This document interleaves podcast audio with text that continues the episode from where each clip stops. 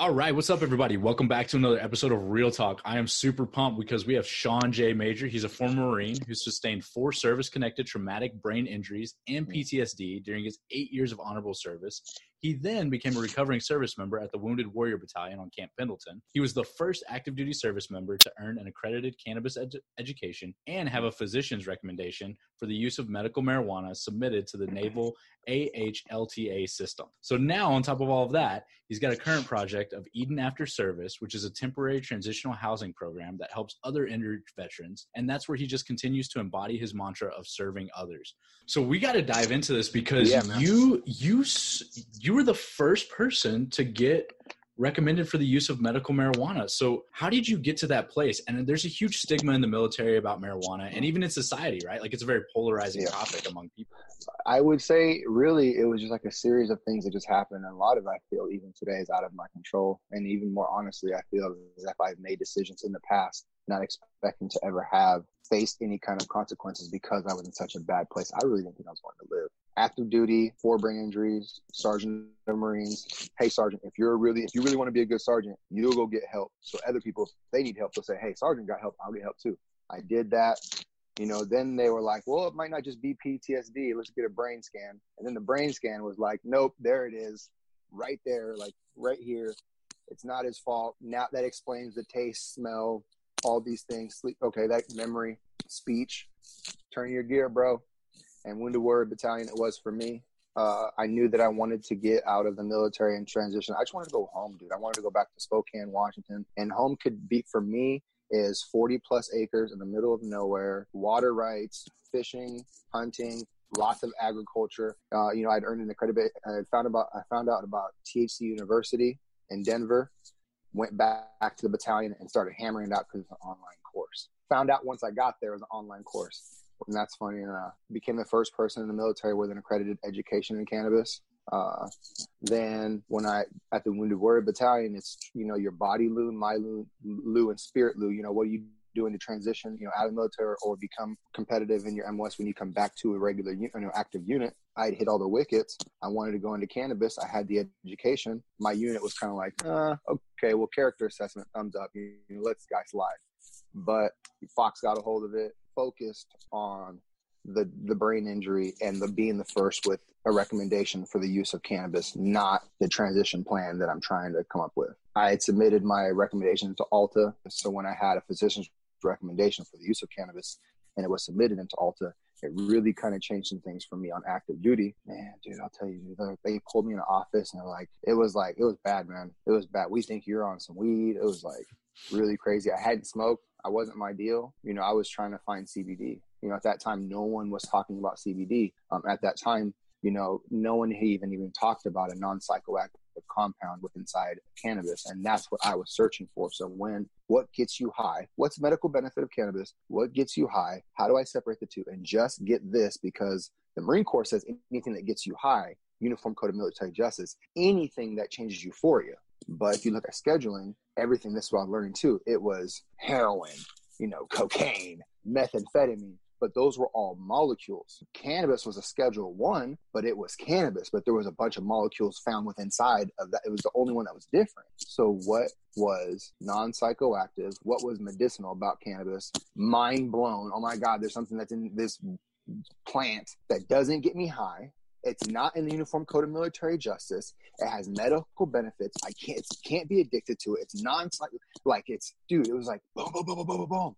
So I was like, hey guys, what about this? And they were So- like, So you literally like you came into this position not not even really just thinking about yourself. You were thinking about every other Marine who had a brain injury or some kind of trauma or military member. Really, you said, "Hey, like this happened to me. Now I'm going to use this to help other people." Because I was because I was only allotted the opportunity to go to the Wounded Warrior Battalion because I had a really good leader that was like, "Hey, if you want to be a good leader, get help."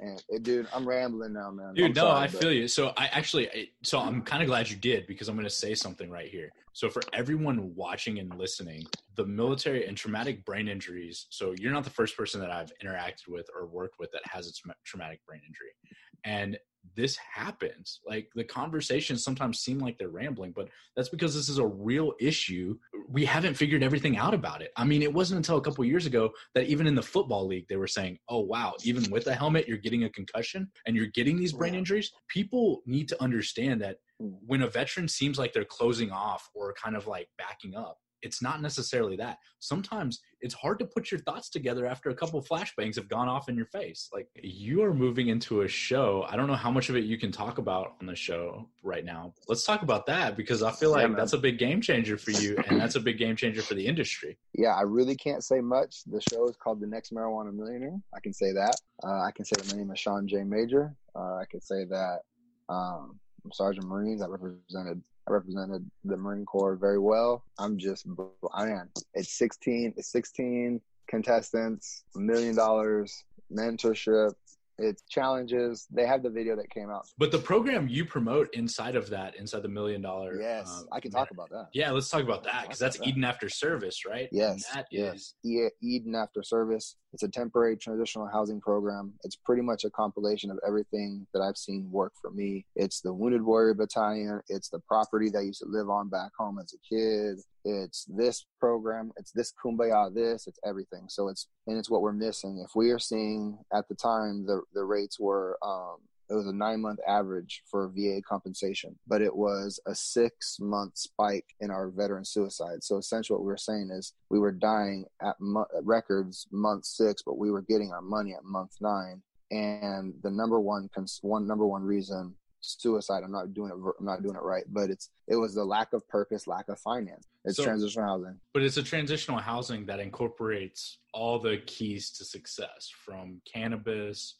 CBD to, you know, the communication and speaking with people to the connecting with nature. Yep. Um, but you're creating kind of that safe environment for veterans to do all of that and kind of learn it because they they don't know it. Yeah, and I think and, I, and the model is is I is identifying people who would benefit from a transitional program like that immediately from the military coming to that place, learning how to cultivate your own food and your own cannabis organically on a micro on a micro craft and commercial level.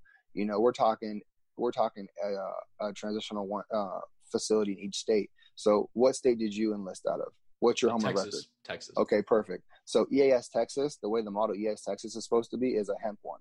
So like if you went to EAS Texas, you would be like a, a Texas rancher out there, big combines, hemp, decording it, boom. But if you were like me and you were EAS Washington or EAS Spokane, you would go and learn how to cultivate, you know, outdoor, you know, during the seasons that you do got, and then being able to subsidize, you know, with greenhouses during the winter, and then do the New York one supposed to be like a uh, urban one on top of a building. The EAS LA is like So wait, so, so so you're talking. This is not just a like Washington project. This is no, a no, no, no, no. This is nationwide veterans. Yo, yeah, Like the Yeah. door is open for veterans Yeah, across EAS the U.S. EAS Alaska is a is is a, the model for that is a complete is a complete eco whatever. Imagine a big old greenhouse inside of the middle of nowhere. It will keep it warm. It'll be a warmer place indoor. Big old cathedral commercial thing. We're we're talking we're talking building a place inside of what is the building material for greenhouses. It's it's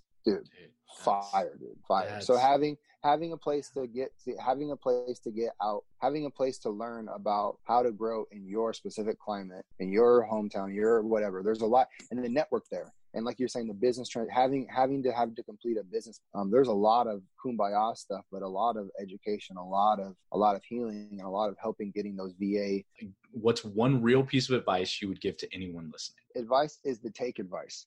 And then when you take advice, build that into your character in the same way that I was told advice somewhere else about mm. taking the leadership. Now, along with that, now tell people how they can connect with you, where they can find you, what you got going on. Man, the next thing I got going on, man, a lot I'm dropping a lot of leaks on my on my on my webpage, SeanJMajor.com. S E A N, middle initial J, M A J O R, SeanJMajor.com. Um, I'm doing stuff on Instagram, major underscore CBD. Twitter, same thing, major underscore CBD. Please. Dude, I love it. We will link all of that up so people can connect. Also, be sure to check out his show. It's airing Yes. on Amazon Prime and all those different. We'll include all those different places, and uh, you can see him represent the Marine Corps and represent his service mentality and represent Eden after service.